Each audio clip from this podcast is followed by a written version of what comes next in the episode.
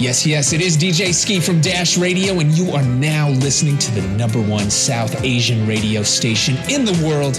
I'm talking about Ruckus Avenue Radio, Dash Radio's exclusive South Asian station. Let's go. I'm a doctor, a father, an American, an Indian. I've had conversations about life from every angle, and as I've navigated the South Asian experience, I share stories of people and their purpose. And what they're saying over and over again is trust me, I know what I'm doing. I'm Abhay Dandekar, and on this episode of Trust Me, I Know What I'm Doing, a conversation with Aftab Pureval, the new mayor of Cincinnati, Ohio. Stay tuned.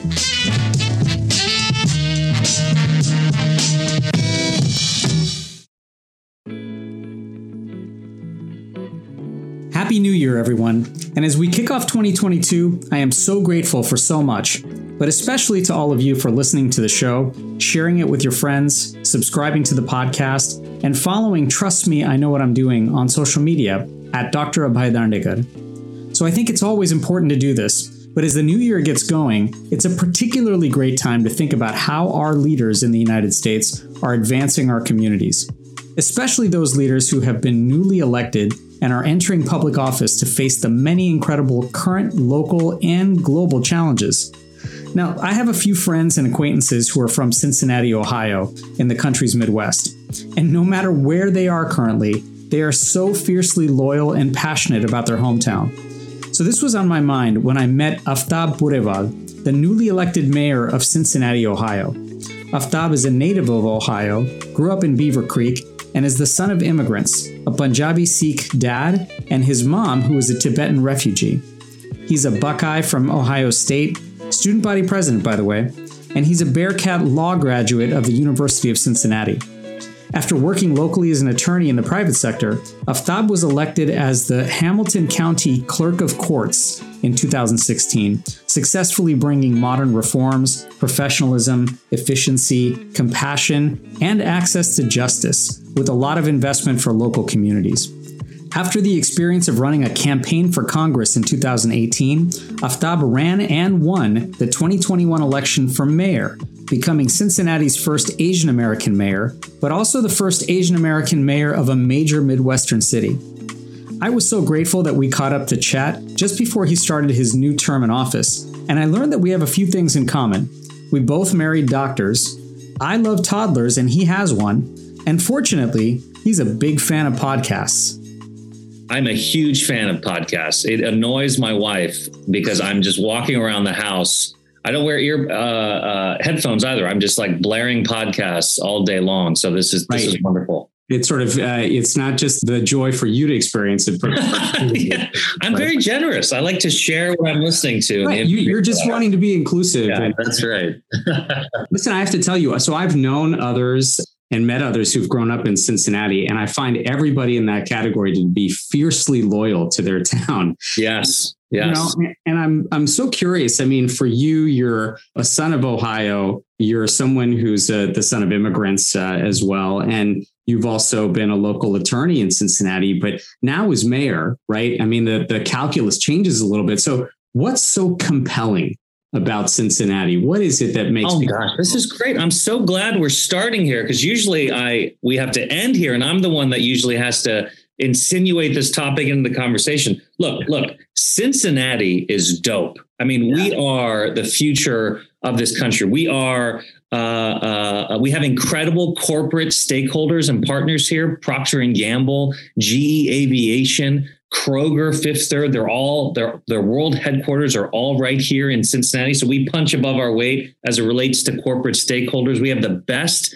high school in the state. We have the third best children's hospital in the country. We have the best college football team, not just in the state of Ohio with the UC Bearcats. And and and look, you know, Cincinnati just proved in November that no matter what you look like, where you're from, or how much money you have, you can come here and achieve your dreams. That's certainly what happened to me by being elected, not just the first Asian American mayor of Cincinnati, but the first Asian American mayor in the Midwest for a major city the that is the brand of Cincinnati. That is the vision for the future Uh, so I, I, encourage people look, if you're not applying to UC or investing your dollars in Cincinnati, you are crazy. It is yeah. all happening in Cincinnati. We are where classic meets cutting edge, uh, right in the middle of the country. So I'm so glad we could start with that. When when you're traveling, when you meet folks who are originally from Cincinnati and and they're starting to wax nostalgic, is is it sort of a different kind of secret handshake that you're making with folks that, that are out there? Or? You know, look, uh, Cincinnati's are, are incredibly proud of our city with with good reason, and and for the folks that that have left that are desperately trying to get back, you know, the the, the secret handshake is really just Cincinnati chili. Uh. Asking folks, you know, each Cincinnati is made up of 52 neighborhoods almost every neighborhood has its variation on Cincinnati chili. And so we all are fiercely loyal to our local chili parlors as well. Well, that's awesome. And listen, I, I know the importance and the the real historic nature of of what you've done um, in November and now what you're about to do. Um, and you met recently with President Biden and you were endorsed by President Obama. H- how have meeting and sort of learning from these leaders, particularly, motivated you uh, as the son of a Punjabi Sikh immigrant and a Tibetan refugee? How, how have those leaders actually made impact on on what you've done and what you're about to do? Yeah, they've had a profound impact. I mean, you know, my my my story is is really my family story. My my mother is is was born in Tibet and and uh, forced to flee, and so my grandparents, and my mom picked up, made their way through the Himalayas, through Nepal, and into India um, where she grew up as a refugee. She, um, uh, her family, our family first came to Bailakuppe, which is a, a large Tibetan refugee camp uh, uh, in southern India.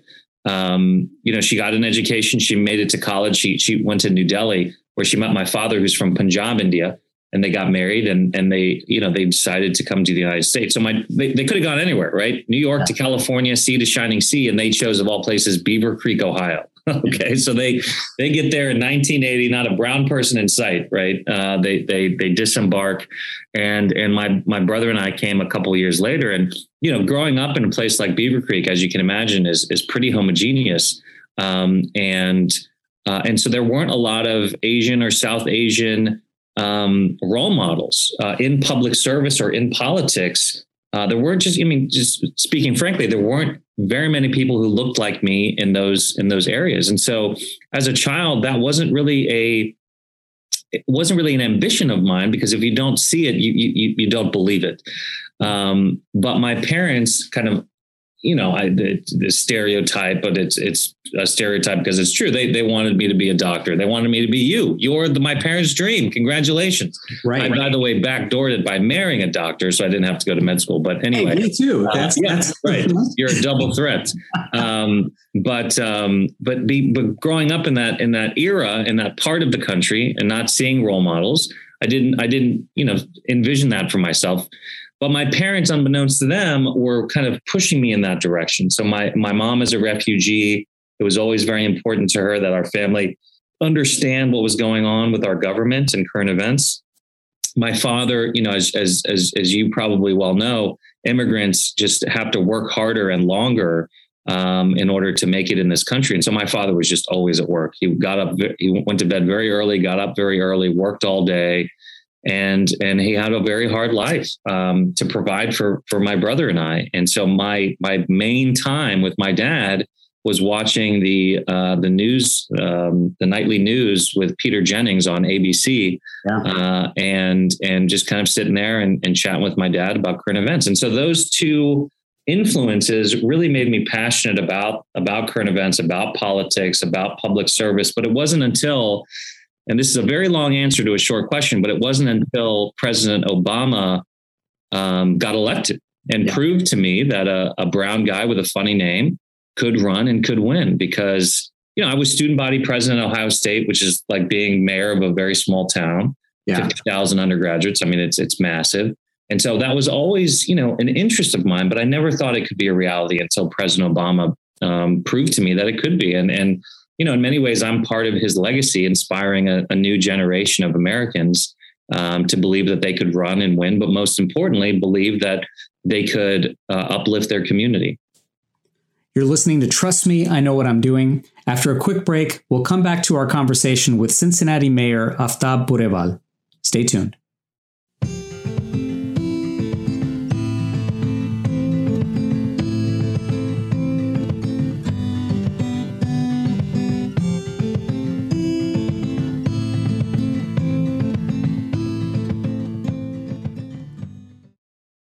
Welcome back to Trust Me, I Know What I'm Doing. Let's rejoin our conversation with Cincinnati Mayor Aftab Pureval.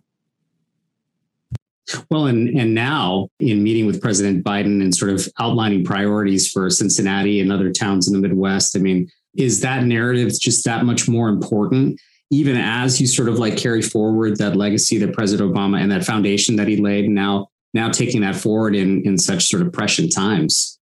It is. It is. I mean, it reminds, I mean, look, we've got, you know, Cincinnati and the country, frankly, has got some real challenges, some institutional challenges, um, whether it's, you know, access to voting or uh, climate change or violence. Um, you know, the, the we, we continue to be segregated as a country. So, so I'm not naive. Yeah. But, you know, last week I was, I was standing in the Oval Office with President Biden and with um, big city mayors from around the country, New York, um, Atlanta, Boston, Boston, yeah. Um, and and I'm standing in the Oval Office, and and you know, one in one generation, my family went from being refugees. I mean, my mother was literally fleeing through the Himalayas, um, you know, 70 years ago, to now um, being the next mayor of Cincinnati and standing in the Oval Office meeting with the president. Like that, that is an extraordinary turn of events. Yeah. And when I'm standing in the Oval Office, you know, I, I, I'm overwhelmed with emotion because that story only happens in this country. And so, you know, while while we have significant challenges in our city and in the country, I am I am so inspired by the greatness of what we are and what we can be as a country. And so so I am even more um, energized by the opportunity to to transform our, our city. I, I love that you know linkage of saying hey you're a generation removed from that journey as a refugee that your mom had to, to carry forward and, and, and when i think about now how you and, and your wife are raising a toddler in cincinnati and sort of taking the next step forward from from that generational link especially at a time when we're in a pandemic culture. The, our economy and politics have have created tribes and corners for people to sort of, you know, back into. How are you and others who are leading this charge now? How, how do we create sort of space and action for more empathy and collaborative dialogue to especially advance all the things you mentioned, right? Equity and economic recovery. I mean, how does that sort of dialogue happen in a in a space that affords a lot more empathy and collaboration? Well, we we have some structural challenges that are making that very difficult. So let's let's first name that, and then I we can talk about what are what what could be a way forward. But I mean, look, gerrymandering in our in our country, particularly at the national level, has um, polarized an already partisan system of government to the to the extent that general elections are no longer competitive, but rather um, the representative is decided by the primary, which is pushing both sides of this political spectrum to the absolute extremes. Um, uh, and you know, as as a result, you see things like the insurrection happen on January sixth. Um, you know, the the the other kind of um, uh, insidious element in our country right now is money. I mean, the the Citizens United decision has paved the way for just untold amounts of dark money flooding into not just our national politics, but now also our local politics. And it's driving us further to our corners. Um, what I love about being mayor is um, there are three political parties in this country there are Republicans, Democrats, and mayors. No one cares right? What the Republican or Democratic way is to, to fill a pothole. No one cares what um, the Republican or Democratic way to pick up trash or plow, plow the streets are or, or re- respond to a 911 call. mayors in this country are, are, are, are where the rubber hits the road. There is no obfuscating, there is no spinning, there is no triangulating. Mayors have to lead, have to step into the void and lead. Um, and the politics kind of the, the partisan politics goes out the window. Now, look, I'm I'm a Democrat, but but this is important. This is an important lesson for our national leaders because, particularly talking about the pandemic, the worst possible thing we can do as political leaders, as journalists, as citizens, is make the make getting the vaccine and getting boosted a partisan issue. Yeah. Every time you know MSNBC or CNN puts up the graph about how many people voted for Trump and how many of them are, are vaccinated, I shudder because it is a lot easier to change someone someone's mind about getting the vaccine than it is about what political party that they're on. And the more that we link them, the harder we're making it. So certainly it's about empathy, certainly it's about understanding, but it's also frankly about strategic thinking. And, and in many ways, the, this partisanship frustrates the broader goals that we're all trying to accomplish. And did it take someone who hasn't been concretely embedded into the political structure in your town or someone who's actually ran and, and in some ways lost an election for, for, as running for Congress to, to really galvanize that for you and, and actually in some ways kind of give you the momentum to think that way? Yeah, you know what is what is un, very unusual about my political career um, is just how fast it has happened yeah. and how both literal and figuratively foreign I am to Cincinnati. Mm-hmm. Look, I, you know, I, I moved to Cincinnati for the last time in 2012. I didn't get involved in politics until 2016. Five years, I'm mayor. Like that's very fast. That is warp speed in Cincinnati. Sure. Um, and so, in many ways, I I am able to bridge those divides, those long-standing divides, not just politically, but also racially. Um, you know, I'm not I'm not black. I'm not white. Uh, and like most major American cities, we have s- some real racial tensions in our city, some real segregation.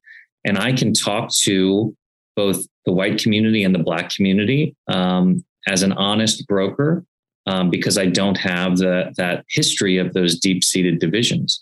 Right. Now, I can also say that Cincinnati is only two percent Asian which makes our election as the first Asian American mayor even more extraordinary. Uh, it shows that AAPI candidates can run and win anywhere. Yeah. But it's also it's also a real challenge for the future growth of our city. We, we cannot be a global destination if if we are not if the communities that are fastest growing in the United States, like uh, Hispanic and Asian Americans, are not growing in Cincinnati. So um, you know, so my my role as a leader, both based on my ethnicity and both based on how long I've been in the city um, uh, puts me in a u- unique position to have those t- difficult conversations. You're listening to Trust Me, I Know What I'm Doing. After a quick break, we'll come back to our conversation with Cincinnati Mayor Aftab Pureval. Stay tuned.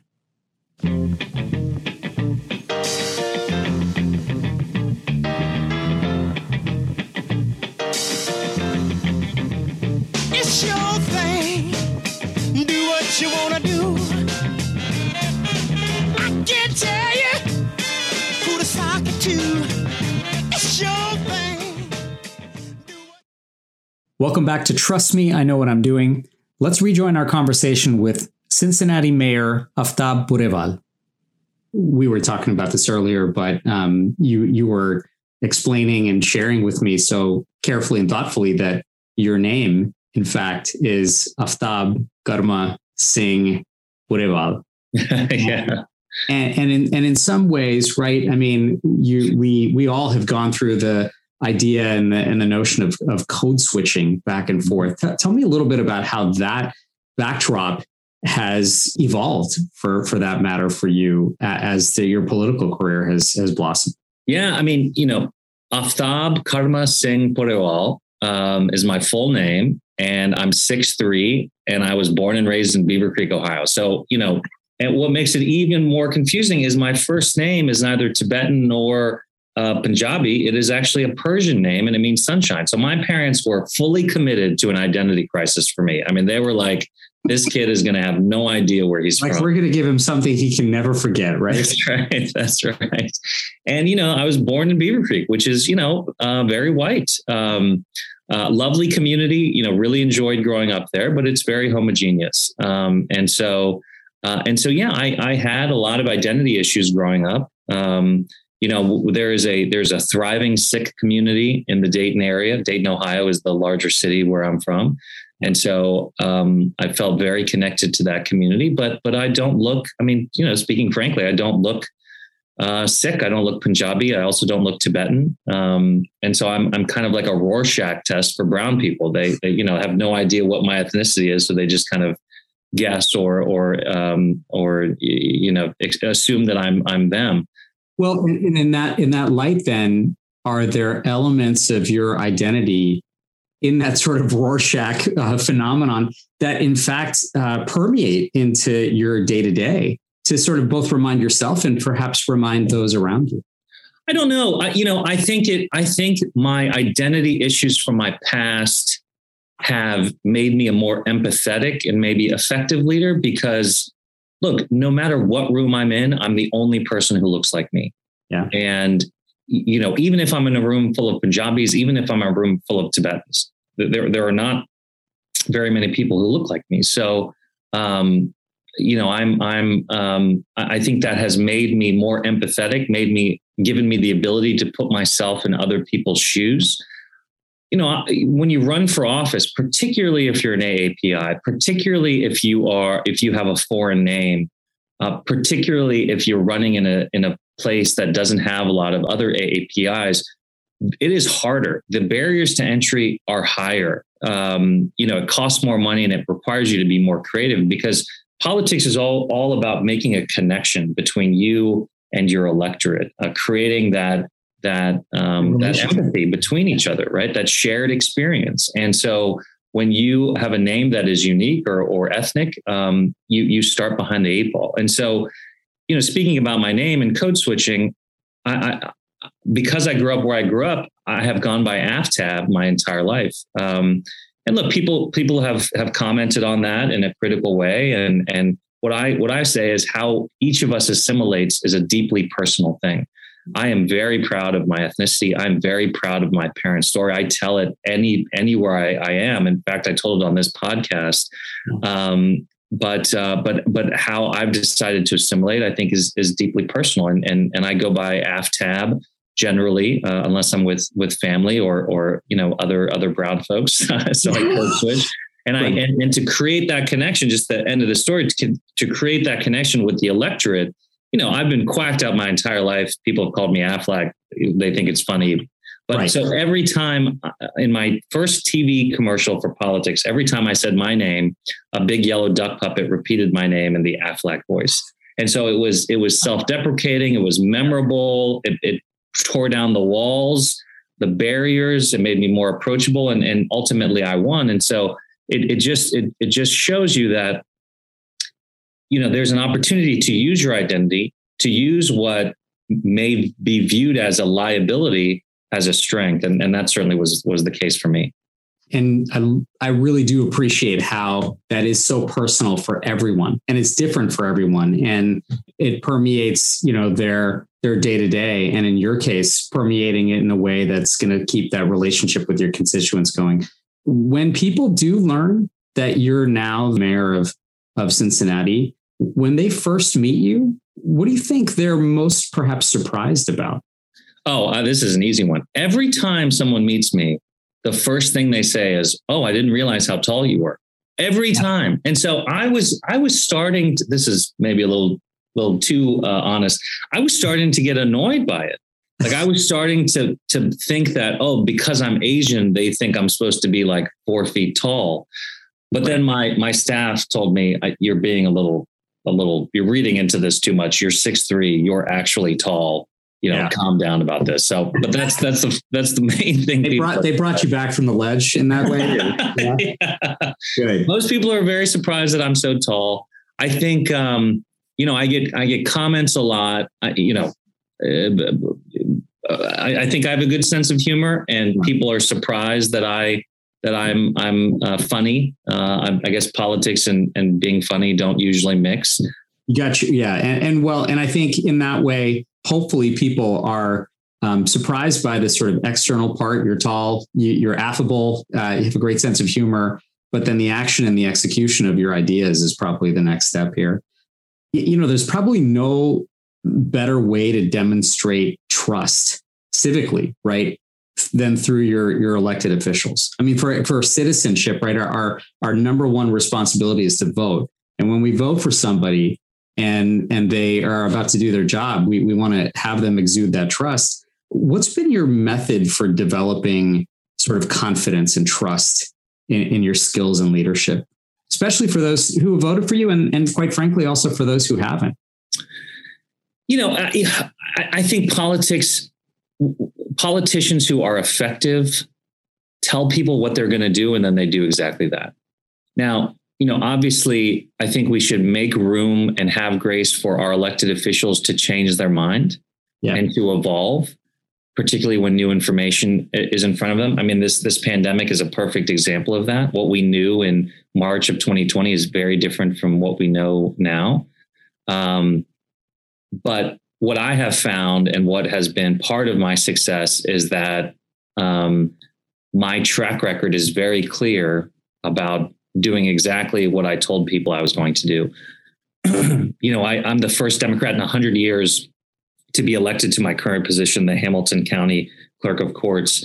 And um, and before I got here, it, this office was known more for its patronage and its nepotism that had prevented so many black and brown people from getting a job in this this uh, building for generations. And on my very first day, I, I essentially cleaned house. I totally changed the culture, brought in a diverse staff, made uh, uh, equity and hiring a priority, um, and and really led on justice reform. And that has um, that has, I think, created a, a, a solid connection and trust between me and particularly our black and brown communities. Yeah. Um, and that is that has pushed me forward in, in my career. After when this airs, you'll be a little bit over a, a, week in office. And let me just ask you this. I mean, you know, we're we're all going through so much as a country um, in local neighborhoods. There's so much context, but then there's also a lot of challenge and opportunity um, around. So what are you most optimistic about achieving in your first 100 days? You know, my my first 100 days are are going to be focused on my four priorities, um, and they are affordable housing, economic recovery and equity, racial equity, public safety, and the climate. But I but I think my what, what I need to do, what is critical for me to do in my first hundred days, is to restore trust. What we've been talking about with our with our city hall. You know, unfortunately, the reason I jumped into this race last year was because four of our city council members had been indicted, three for corruption charges. And so trust in City Hall and our city leaders in our city, despite all of our momentum, is at is at an all-time low. And so it'll be up to me and the new city council, eight of whom uh, are brand new, eight out of the nine, to uh, to turn the page on this ugly chapter and to get people excited and inspired by their by their city leadership again. Well, we're excited because you're here with us, but also generating so much trust in our communities and, and for that matter for everyone. Aftab, what, what a treat. I'm really so grateful that you spent some time with us. I hope we'll be able to visit with you again. Absolutely. Thanks so much for having me. Thank you so much again, Aftab, and we're grateful for your service, as are so many in the Cincinnati community. I won't touch the chili debate, and everyone knows that bears are better than bearcats, but I definitely tip my hat to the Midwestern Rani City and hope she thrives under your careful and expert watch as mayor. Big shout out to Shafali, Rajiv S., and the wonderful Dr. Randolph, and everyone else at Cincinnati Children's. Thank you for all you do. Till next time, I'm Abhay Dandekar.